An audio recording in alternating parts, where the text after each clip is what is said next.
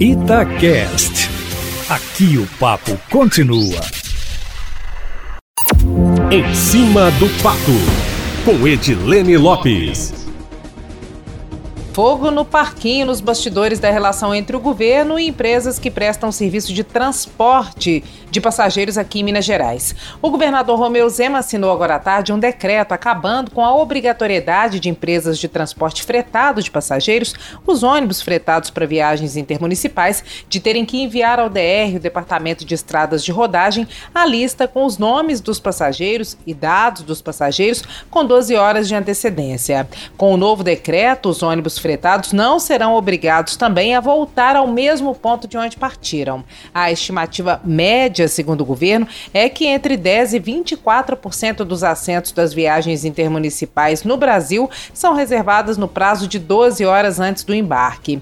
O envio da lista com antecedência, segundo o governo, inviabiliza então pelo menos 10% da ocupação dos ônibus e 10% da receita dessas empresas. Ainda segundo o governo, o aumento da venda de passagens promoveria cerca de 2 mil empregos ao longo do ano e um aumento de arrecadação de 11,6 milhões de reais para o setor no estado. De acordo com o secretário de Infraestrutura e Mobilidade, Fernando Marcato, as novas regras, Júnior, que facilitariam a vida dos que fazem transporte fretado, vão diminuir a clandestinidade. Lembrando que para viagens interestaduais entre os estados de transporte fretado, a Agência Nacional de Transportes Terrestres, a ANTT, continua exigindo a lista com 12 horas de antecedência. As regras valem apenas para transporte intermunicipal em Minas Gerais.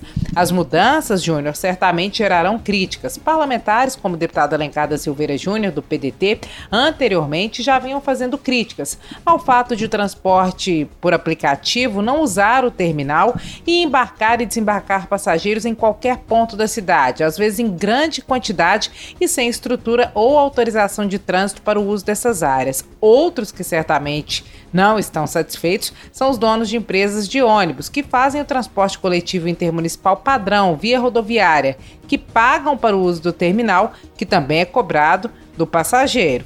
As novas regras favorecem as empresas de transporte por aplicativo, como a Buser, por exemplo, que atua aqui em Minas Gerais. O decreto será publicado amanhã e foi assinado agora há pouco pelo governador Romeu Zema. Por falar em relação entre governo do estado e empresas de transporte, Júnior, a novela dos ônibus metropolitanos hoje teve mais um capítulo, conforme a Itachiá informou em primeira mão. Depois de solicitar 41% de reajuste no contrato, sendo que cerca de 6% seriam nas tarifas, segundo o sindicato, as empresas de transporte metropolitano pediram ao governo do estado subsídio no valor de 121 milhões de reais, alegando perdas provocadas pela pandemia, com a redução do número de passageiros. E de acordo com o secretário de Infraestrutura e Mobilidade do estado, de fato, o pedido foi feito.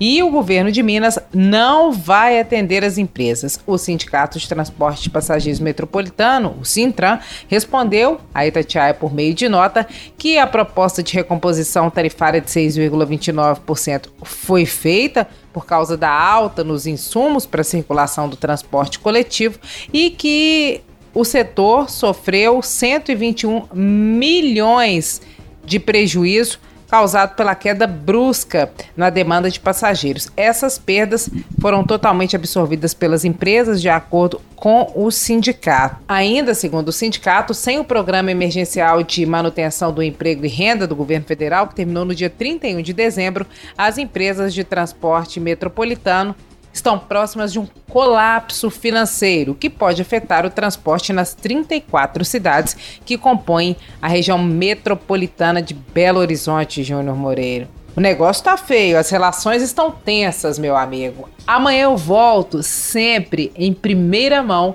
e em cima do fato.